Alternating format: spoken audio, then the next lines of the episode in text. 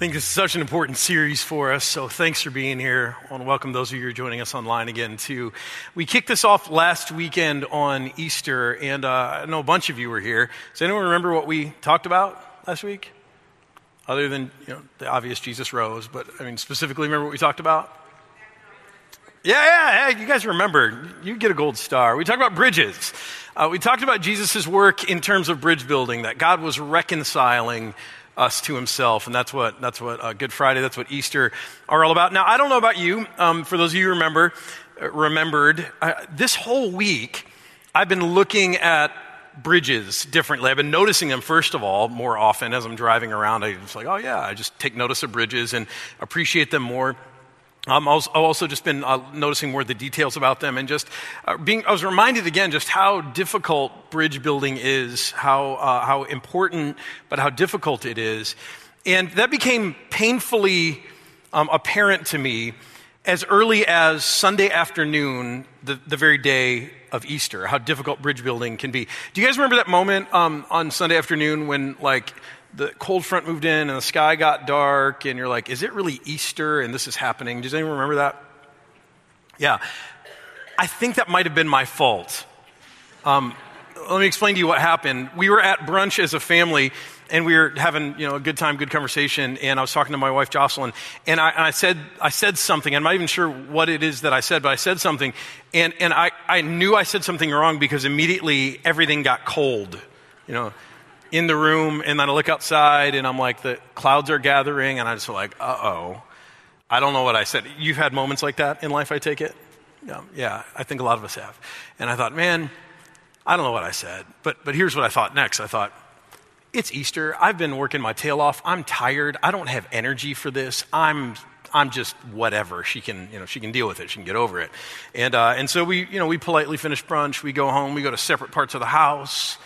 Um, and I'm just thinking, again, like, I'm, I'm tired. We're not, we're not dealing with this. I, I, I don't have the energy. That's not fair. I've had a really long, uh, a really long, a really long week. And, and, uh, and, you know, she'll get over it. It'll blow over. And, and then I look outside and it's like hailing and snowing. And I'm going,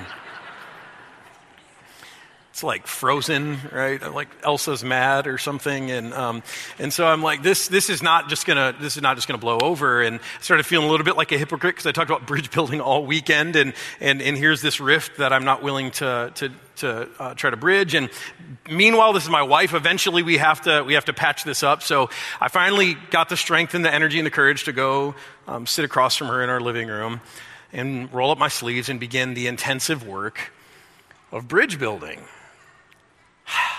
it's tiring. And I was reminded of it all this last week.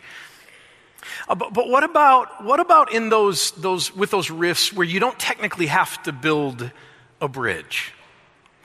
What about when there is a rift that exists, but that rift isn't with someone in your household, in your family? It's not someone in your neighborhood, in your, in your community, like your workplace or your school place. It's not someone, it's not even someone, the rift isn't even with someone that you have to see or face or interact with on a regular basis. In those cases where there's a rift, but it's not someone you even have to regularly interact with, I think a lot of us would ask the question is there even a problem here? Because meanwhile, um, I've got enough to deal with in the rest of my life. I've got all of these other relationships to, to maintain and, and bridges to build in those relationships. Who has time to go looking for more bridges to build with people who aren't even eh, staring at me in the face? And if those people have time for that, like whoever has time for that, maybe they should get a life. They should find things to do because I know I don't have time for that. And I, I, think I'm probably not the only one who feels that way. And yet, if we look at Jesus as our model, of what it looks like to, to be devoted to bridge building, um, then we'll see that Jesus has a different answer to all of this. Because Jesus, he also had a full plate during his entire ministry. Jesus was sent to a very needy people a people at a very needy time in their history. Uh, the, the, people of Israel, in the days of Jesus, they were so oppressed and afflicted. They were, they were hungry. Many of them were literally starving. They, they could not make a living. They could not feed their families. And then there were many of them who were sick and there wasn't good health care and, and people were near death from sickness. And, and there were people who were oppressed by not just bad government, but they were oppressed by demonic things. And so throughout Jesus' ministry, his people constantly coming to him begging him for food and for healing and for deliverance. And, and there are times where Jesus, he's trying to pray in the morning and he's off in a solitary place and people come and they find him and they're begging for his help. And, and there are other times where he just has to get away. And so he, he, in order to do this, he gets out on a fishing boat and pushes off from the shore and is like, see ya, you know, like this is the only way he can get a buffer from people for, for a little while. And then, and then it's not just the crowds, but there are all of these leaders, the Pharisees and the Sadducees and the scribes, teachers of the law, like all these different um, uh, leadership groups who are, who are also barraging Jesus all the time, peppering him with questions, trying to trap him, trying to trick him.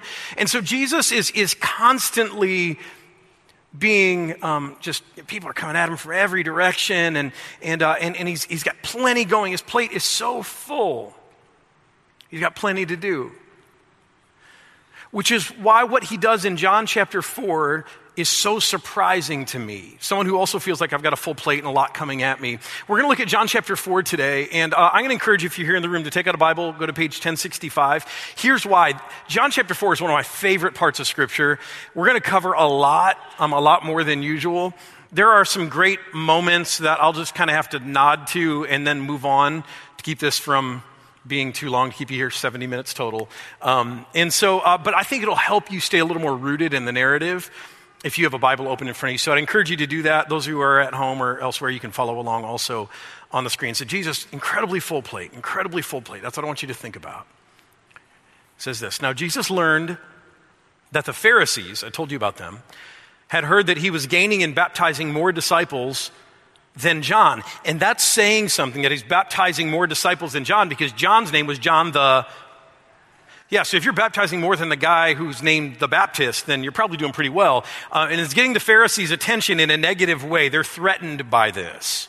It says, although in fact it was not Jesus who baptized, but it was his disciples. So he left Judea and went back once more to Galilee. So the Pharisees are upset, and Jesus heads out of town He's like, I, I you know, I gotta, I gotta allow them to cool off. It's not time for them to kill me yet. So he's getting out of town. But far from being a sabbatical, um, here he does something interesting. It says, now he had to go through Samaria. Now, I think this statement is only partially true. Uh, what is true about it is that if you look at a map, we have one here. If you look at a map, uh, you see down here Judea. This is part of um, ancient Israel, or what was ancient Israel. And you can see the capital is uh, Jerusalem. This is where the temple is. This is a very important city. This is where the Pharisees are. This is where Jesus is spending a lot of his time in and around Jerusalem. This is a dangerous place. And then you can see that he's, he wants to go up to Galilee. Nazareth is where he's from. This is also kind of part of Jewish territory, Galilee. So you see these two places, Galilee, Judea. He's getting out of here. And you see right in the middle is uh, if you can read that, it's Samaria. Samaria. So, in one sense, yeah, it's, it's right that if you're going from Jerusalem maybe up to Nazareth, you have to go through Samaria. Except what's not true about that is that most Jewish people decided not to go through Samaria, even though it's right in the middle. Instead, they would come up, they'd kind of go along the border, they would cross the river, the Jordan River, they would go up through this territory, they'd cross the river again into Galilee. They would take an enormous detour to avoid going through Samaria, and here's why.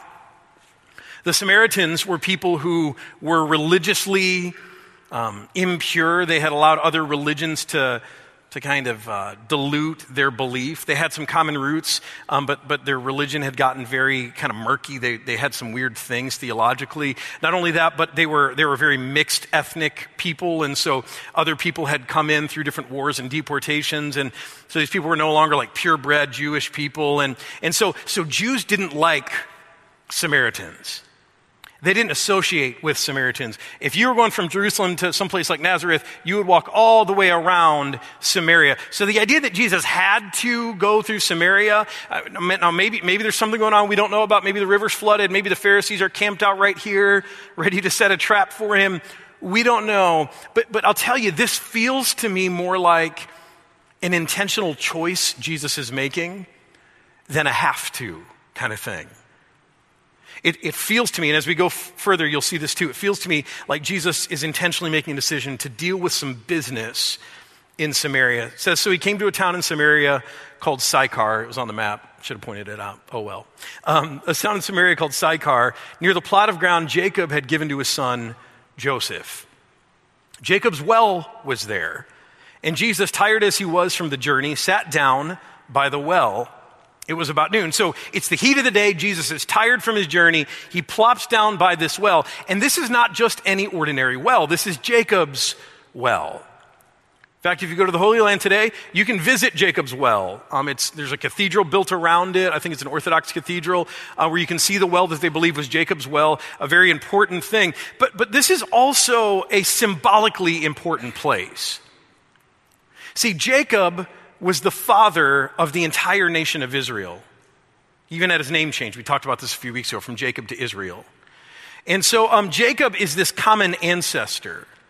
And his son Joseph was one of the, one of the people who became leaders of the 12 tribes, we call them. And, and, uh, and, and so this, this site, this well of Jacob, this plot of ground, it takes, it takes Jesus and, and everyone who's gathered there back to this time when Jews and Samaritans didn't hate each other. They were part of one family, they were part of one big uh, nation before centuries of division and conflict had, had you know, messed with their nations and religious influence had come in and, and made their religion impure, it goes back to this time when, when they were part of one family, where Jacob was the father of all of them. And it's at this very um, important historic place that Jesus has an important conversation. Says, When a Samaritan woman came to draw water, Jesus said to her, Will you give me a drink? His disciples had gone into the town to buy food. Now, there's so much wrong with this sentence when a Samaritan woman came to draw water. For starters, um, Jews don't associate with Samaritans. I just told you that. So uh, the fact that Jesus starts a conversation with a Samaritan is bad. The fact that it's a Samaritan woman is even worse because Jewish men didn't really have polite conversation with women. There was a lot of division between men and women. Not only that, though, and this is a little more implicit here, it's the heat of the day. No one draws water in the heat of the day unless you're hiding something. So here is a Samaritan woman who's hiding something who comes out to this well and Jesus begins to have a conversation with her. Not only does he have a conversation with her, but he, he makes a request. He says, Will you give me a drink? Now, again, if you're a Jewish person at this time, you know that you don't drink from the vessels of an unclean person. You don't drink out of a Samaritan's jar because that'll make you unclean culturally. And I don't know why this is that, you know, drinking out of different vessels is such a big deal, but you can go back to Jim Crow South for a minute and you, and you can, you, if you can see the pictures in your mind, never saw myself personally, but you know, in, in, in uh, newsreels or whatever, of the whites only water fountain and the coloreds water fountain, and you didn't drink out of either one, it wasn't okay. You could get in trouble if you drank out of the wrong one. See, that's what's going on here. And so Jesus, sitting there by this well in this, in this forbidden place that Jewish people didn't go through, and he starts up a conversation with a Samaritan woman who's hiding something, who's got a past. And he asks her for a drink of water out of her vessel. And everything just seems to be crazy and wrong about all this. And what's wild is the Samaritan woman, she realizes that this is crazy. This is not how things go. She's lived under this prejudice, hatred, her entire life. And so she's, she's going to school Jesus on why everything he just asked for is not okay. Um, it says the Samaritan woman said, I, I, don't know if you've seen the movie uh, The Color Purple, or I just saw the, the musical recently, and, um, and I was reminded, like, I used to think of this, and Pua Kaufman, who's on our staff, uh, one of our student ministry directors, helped me see this. I used to see this woman kind of like a Celie, you know, this meek character, like, oh, excuse me, sir, let me just explain this to you. Um, I, I, after I read, read this again this week, I kind of started to see her more like a Sofia. That's the character that Oprah played. Like Sofia. She was feisty. And I, I see some fight in this woman. The Samaritan woman said to him, Let me just help you understand why what you just said is not okay. You are a Jew, and I am a Samaritan woman. So, how can you ask me for a drink? For Jews do not associate with Samaritans. It's a good question. Now, what, what is Jesus doing? Either he's really, really thirsty because it's the heat of the day and he's been traveling and he knows no one else is going to come, and so here's his chance. So, I got to make do with what I, what I can. Or, or maybe Jesus is, is doing something that's so important if you're going to be a bridge builder, and that is he's making himself vulnerable. So often, when we try to reconcile with people, we come from a position of strength. You know, how can I help you? Here, receive my help.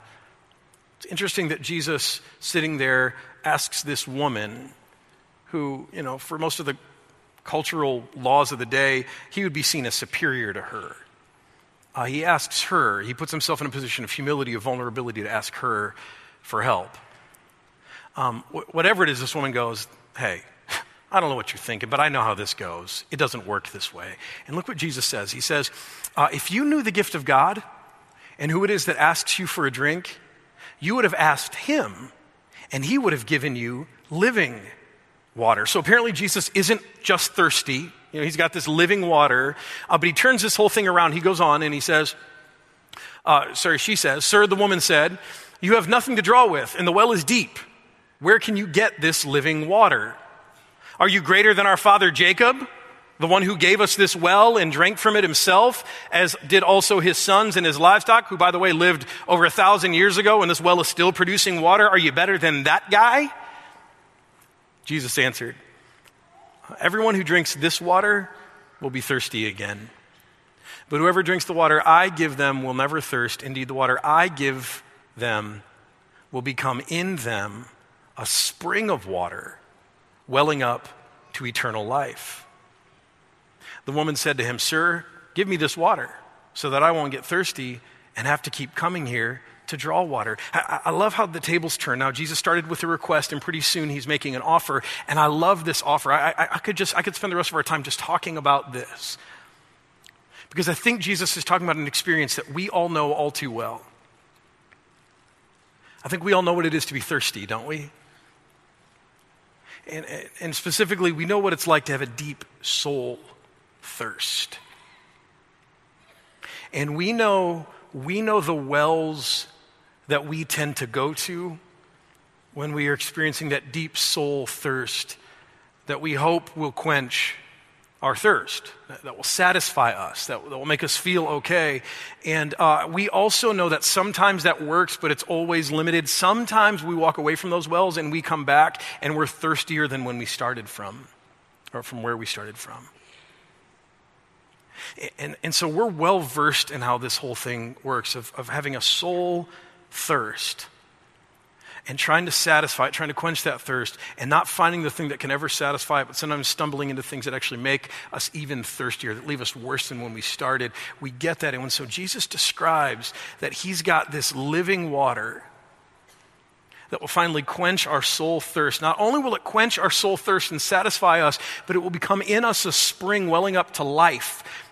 Life for us, but life for others. That's a profound offer. And again, I, I, could spend the rest of our time just, just talking to you about this and, and, and begging you and pleading you to open yourself up to receiving this. We could spend time praying and asking for this because I believe we need it. But, but, but what I don't want to do is I don't want to lose sight of the bigger picture of what's going on here. That here you have Jesus in this forbidden place talking to a woman he should not be talking to, uh, making a request and making an offer to her that, that should not be happening. And, and he's there because he's building a bridge. He's doing this really, really important work, even though his plate is so full back in Judea. And, and where he's going in Galilee, it's even, it's even fuller. But he's there uh, because there's a rift, there's, there's, a, there's a bridge that needs to be built, there's a rift that needs to be healed. Um, so he told her, Go call your husband and come back. I have no husband, she replied. Now, I hate in conversation when I, I stumble into moments like this. You know, like you, you say something, so, oh, yeah, how's your husband? Well, I'm not married. You know, you're like, oh, uh, shoot. Um, I, I, stumble into these moments a lot. I don't know if it's because I have a bad memory or because I talk too much or I'm thoughtless. Could be any of those things. Uh, but I experience these things often. Uh, like the time my, my wife's sister was in town visiting us for Christmas, and she brought with her her new fiance. And uh, two times in one night, I called him by her ex boyfriend's name. You should have seen my wife look at me the second time I did it. She was like, and I'm like, I don't know, I don't know, I don't know. Like, I don't know what's wrong with me. It just kept coming out. Or, or, uh, or even worse, there was a time in college, back in college, there was this, I don't know if it was just our college, if it was like a whole cultural thing, um, but someone would say something to you, and, and just to be annoying, you'd answer, your mom your mom. And we'd say that all the time. And uh, there was a girl who said something to me, and, uh, and before I could really process what I was saying, I said, Your mom. And, and then as I was saying those words, I remembered that she had just lost her mom tragically a couple of weeks before. Yeah, those are words you want to take back, right? And so, um, in, in these conversations with people that maybe there's some rifts, there's some awkwardness, there's some discomfort, often we, we can say things that are, that are awkward. And yet, far from just being a faux pas here, Jesus is digging at something that's going to be really important for his whole reason for being there. So he asked her about her, her uh, husband. I don't have a husband. Jesus said to her, You're right when you say you have no husband. Next one. The fact is, you have had five husbands, and the man you now have is not your husband. What you have just said is quite true. Now, it may seem like Jesus is, uh, is trying to shame this woman, but I don't think that's it at all. See, I think, I think there's a problem with all of us when it comes to, um, that gets in the way of our reconciliation. And that is, some of us, we think too little of our sin. We just think too little of our sin. Uh, for some of us, you know, we, we try to downplay the impact that our actions have on the people around us. And we, we won't fully own the hurt and the pain that we cause to people around us. Sometimes that's because the hurt and the pain that we cause isn't so obvious. It's, it's more of a sin against the world or culture or creation. And, and, and I think some of us, if we're, if, if, if we're kind of prone to this, while we're making too little of our sin, what happens is the pain and the hurt that we are causing, that we are not owning, gets in the way of our reconciliation. It really gets in the way of those bridges that are, that are in need of being built between us and the people that we've hurt. And then there are some of us who, our problem isn't that we make too little of our sin. There's some of us who our problem is we make too much of our sin. And we imagine that because of our sin, we are unlovable, we are unworthy. We isolate ourselves, we run away, and we hide in shame. We, we imagine that no one, no person could ever love us, let alone, uh, let alone no God could ever love us. Now, I don't know which was the greater problem for this woman. I have a hunch, but I, I don't know for sure if she was someone who made too little of her sin or too much of her sin. I don't know what your tendency is here, and, and maybe you, you, you experience both at any given time. See, Jesus is not being insensitive here what he's doing is, is he's digging into an issue in her life that is keeping her from experiencing the reconciliation she needs, either because she's making too little of it and not acknowledging the weight and the pain of it, or she's making too much of it, and so she's, she's hiding. She's refusing to receive God's hand of grace. Jesus is digging into it. And I want you to see the woman's response. She says, Sir, I can see that you're a prophet because I don't know how you would know that otherwise. Let me ask you our ancestors worshiped on this mountain here in Samaria, but you Jews claim that the place we have to worship is Jerusalem down in Judea. Now, either this is an epic, like, dodge the bullet, change the subject kind of maneuver, or this woman is, is getting to the heart of the division. See, so much of this divide between Jew and Samaritan had been about worship how to worship the right way, where to worship, what's the right place. And, and, and it seems kind of unbelievable that that would become such a tension, except we're still fighting those tensions today. Right? I still get letters and emails, people who are like frustrated or upset about, about, about how we worship and where we worship and the, you know, the way that we do worship. And, and so this is a pretty serious issue that she's, she's like, hey, you know a lot of things. Can you set the record straight? Can you, can you help bring us together on this whole thing? Where do we worship? Look at Jesus' answer. Uh, woman, Believe me, a time is coming when you will worship the Father neither on this mountain nor back in Jerusalem. You Samaritans worship what you do not know. We worship what we do know, for salvation is from the Jews. Yet a time is coming, and has now come, when the true worshipers will worship the Father in the Spirit and in truth. For they are the kind of worshipers the Father seeks. God is spirit, and his worshipers must worship in the spirit and in truth. Now, if Jesus said these words back in Jerusalem, his ministry would have been that much shorter. Because they would have dragged him outside of the city, picked up stones, and killed him right then, because the place and how you worship was everything to Jewish people. And yet Jesus says, you know what? It's not about the place. It's not even about the manner. It's not about the songs you sing. It's not about the place you're standing. Not about the sacrifices you make. What the Father's looking for, and again, we could say so much about this, what the Father's looking for are people who come to Him with the right focus and the right approach. They come to Him in the Spirit and in truth. It's a powerful thing for us to just grab onto today that that's what God cares about. There's no right or wrong way. Just come in the power of the Holy Spirit and in truth. But, but, but I think Jesus is saying something deeper here because he is the one bore the Spirit like no one else, full of the Spirit. And, uh, and Jesus was also truth incarnate, truth that put on flesh. And so I think part of what Jesus is saying here is hey, there's a time coming, and it's now come because I'm here, that worshipers, the way they'll access the Father is through me, the, the one who bears the Spirit, the one who is the truth. And, and I say that because I think the woman is reading between the lines. She's sharp, and she picks this up because she goes, I know the Messiah. Uh, that Messiah called Christ is coming, and when he comes, he'll explain everything to us. Like, like I know there's one who's coming who will lead us back to the Father, then Jesus declared, I, the one speaking to you, I am he. Just then his disciples returned and were surprised to find him talking with a woman. But no one asked, What do you want? or Why are you talking with her? So Jesus just reveals to this woman that he's the Messiah. He had not done this in Jerusalem, he had not done this to, to any, of the, any of the Jews. He, he just says plainly, yeah, I'm the Messiah. I'm, I'm the one who's going to lead you to the Father. You're going to worship now through me. The disciples come onto the scene, they see this whole thing happening, and they're like, What is Jesus doing? First of all, why did he have us take this direct route through Samaria? We don't do that. But he's talking to this woman, and she's a Samaritan, and it's the heat of the day, so she must have something to hide. What on earth is going on here? And they don't understand. They don't see that Jesus is there to build a bridge. So, so they come onto the scene. The woman takes the opportunity to, to, you know, go back to the town. She goes back to the town, and she starts telling everybody about this man that she just met out by Jacob's well. And uh, I want to show you how this ends. Um, pretty soon, the whole town comes out because they've got to see this, this guy, this prophet who is there. And, uh, and look what happens. Look how this whole thing concludes. We're going to jump ahead to verse 39. It says, Many of the Samaritans from that town believed in him because of the woman's testimony. Here's her testimony He told me everything I ever did. So when the Samaritans came to him, they urged him to stay with them, and he stayed two days. Now, this is Jesus who's got a hugely full plate, just dealing with all the bridges that need to be built back in Jerusalem, up in Galilee. And yet, he's staying with them two days. And because of his words, many more became believers.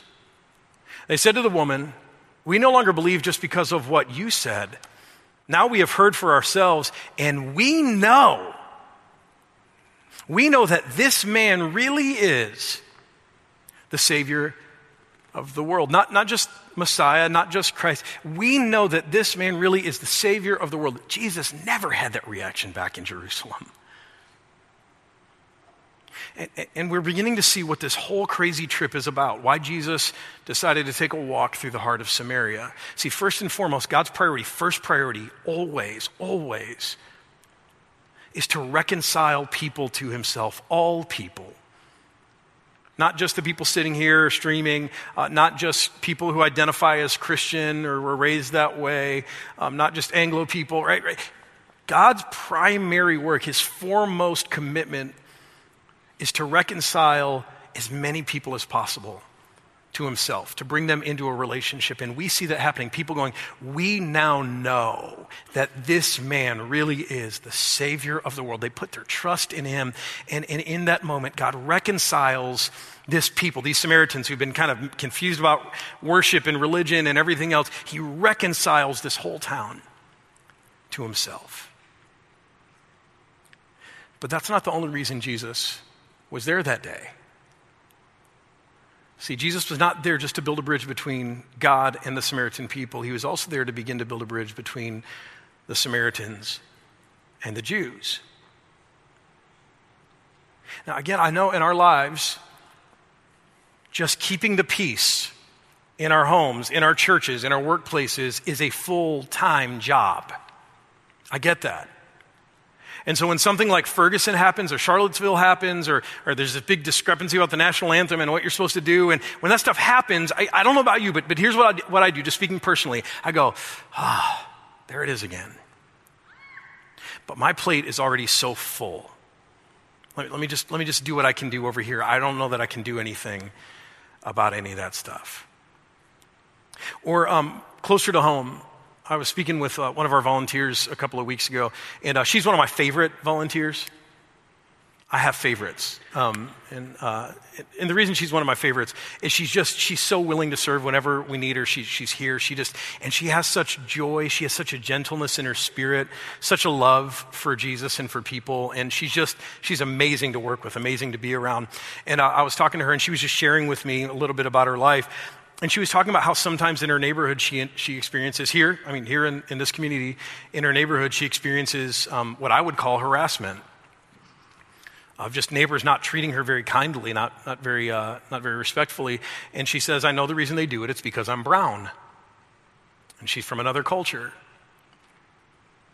And see, I, I hear that stuff, and uh, my heart hurts, and I go, that's, that's not good. That's not how it's supposed to be. But my plate is full with all the things I'm in, responsible for, for maintaining, all the bridges I'm, I'm supposed to build. And, and besides, these divides are deep, they're historic, they're, they're vast. What am, what, what am I supposed to do? And so, what I do, I don't know what you do, but what I tend to do is I tend to say, well, I'm just gonna, I'm just gonna pull in here and I'm gonna affect what I can affect. And I just kind of live as an island. Well, maybe, maybe this, maybe we can just make it good here. But, but here's the truth. Here's why we, we can't ignore those rifts beyond our household, beyond our communities, those bigger rifts that, that surface from time to time, is because we can't thrive as islands. We can't. We can try to make it as good here as possible, but eventually the whole thing, we, we, we rise and we fall together. That's true. Uh, just give you an example. Um, I live in Ballwin, Missouri, one of the safest cities in America year after year.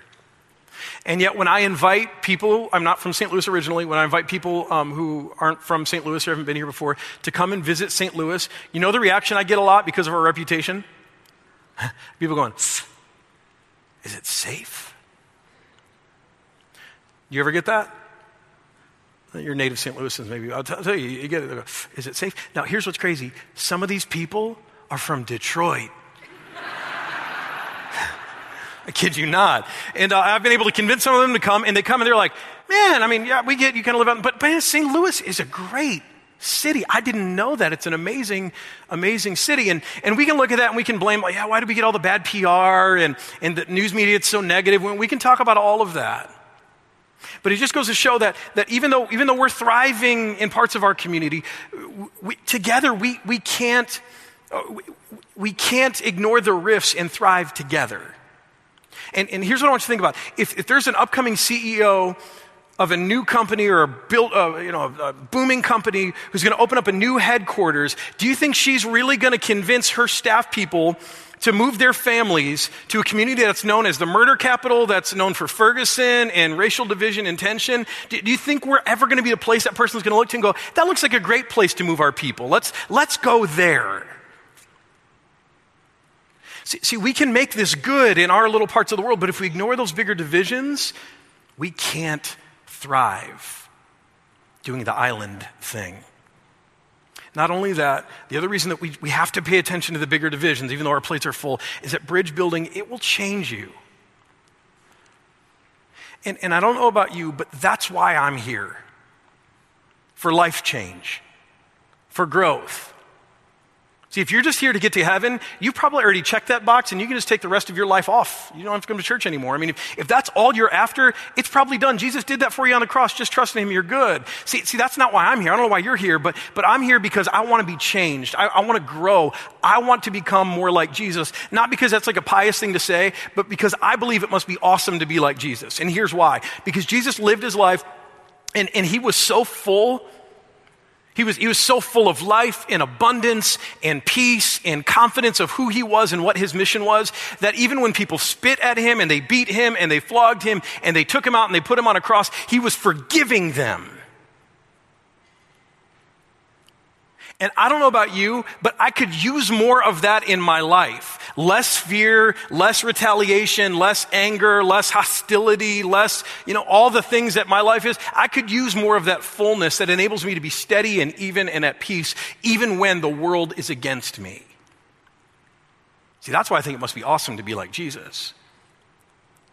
And, and when we do this work of building bridges, we will become more like Jesus. But still, right? Still, these divides. When you start talking about race in St. Louis or race anywhere in America, it's huge. These divides are so big and they're so deep and they're so old. What can I possibly do? I'll tell you what you can do.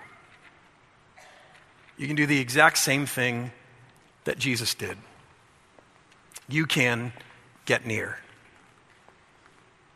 It's the same thing I did Sunday afternoon, Easter Sunday afternoon. It's snowing, and I'm going this. I go out to the living room. and I sit across from my wife because I can't do it from the other room. I sit across. I look at her in the eyes, and I say, "Are you okay?" And she tells me how I'm how she's not okay, and we have to do the hard work of that. You get near. It's the same thing Jesus did, saying, "I'm going to walk straight through the heart of Samaria, and I'm going to sit down by this well outside of the town of Sychar." In fact, it's the same thing that Jesus did when he decided to put on flesh and come and walk our soil. He, did, didn't reconcile us from heaven. He, he came first to build a bridge. He got near. It doesn't start with going to Facebook and ranting doesn't start with creating a GoFundMe page from the comfort and safety of your living room. See, if, if you want to be a bridge builder, if, if you recognize the need to heal these divides, the first step, you're not better than Jesus. I'm not either. So why try to do this any other way? The first step is that we get near. And I would only add to that this we get near and then we stay put. Because you know what it's like. You step out there and, and, and suddenly there's some blowback or there's some recoil because there's, there's tension in these rifts. And we saw between Jesus and this Samaritan woman, there was some sparring back and forth. And it can be so easy to get offended or to recoil or to be like, I think I said the wrong thing and to run back to our own little islands. And, and yet, here's what I can promise you that if we're willing to do what Jesus did, to get near, and to stay put and endure the discomfort, endure the, the awkwardness, endure some of the blowback, if we're willing just to stay near and, and, and uh, to get put rather and stay near, then you'll be amazed how bridges of understanding and empathy and compassion begin to take shape over really old, historic, big rifts. See, if we're willing to do this, and we can all do this, and, and to be sure, there's more to do than this, but, but if we can just start here, if we can do this, if we can get near and stay put, we'll start to see some of the greatest divides that our world knows of right now. This is how all the great bridge builders do it. We'll see some of those divides coming together. And so, right now, here's what I want you to do I want you to think of that rift that you've been avoiding. And uh, I want you to think today, and, maybe God's already been prompting you, but right now I want you to intentionally think for a moment. To whom is God calling me to get near? Um, maybe there's been a name or a face, it's a friend or a family member. Maybe it's a neighbor or a former friend, and you know when you see them, you just kind of like you know duck down the, the other way, and you just, you just avoid them rather than dealing with the discomfort of whatever that rift is. You, you've, you've, you've taken the island mentality. Or maybe it's not a someone, maybe it's, maybe it's someone's, maybe it's a whole group of people. People who look different or from a different culture, or people who live in a different place, or people who vote differently. I, I don't know who it is for you. But today I want you to, I want you to just be open to God's prompting on uh, who, who is it that He's calling you to get near. In fact, I, I want to pray that God would direct this thing because I believe it's so important. Father in heaven, thank you. Thank you for always being willing to get near us, for sending your Son to step into our mess. And Father, beyond what Jesus did 2,000 years ago, I thank you that every day you're willing to step into my mess that you see my anger, my hatred, my jealousy, my envy, my lust, my all the, the entire list. And you step in, you get near me every day. Thank you. I know how life changing that is for me to experience you and to know that. You don't distance yourself from me, you don't leave me flailing over here, but you're willing to get near. Father, I ask that, in light of that, because of that, you'd bring to mind for every one of us here a person, persons, a name of someone that you are right now calling us to get near to. And Father, if you're, you're not going to speak it today, speak it over us this week, and then give us the courage to take a step to get near. Not needing a 10 point plan, not needing to know how it's all going to go, but just give us the courage to take a detour, maybe, to, or to stop avoiding and just to get near and have a conversation. Father, I believe and I, I, know and I see throughout time how you've built bridges by that simple act. I pray that you would begin to do that through us today. I ask this in Jesus' name. Amen.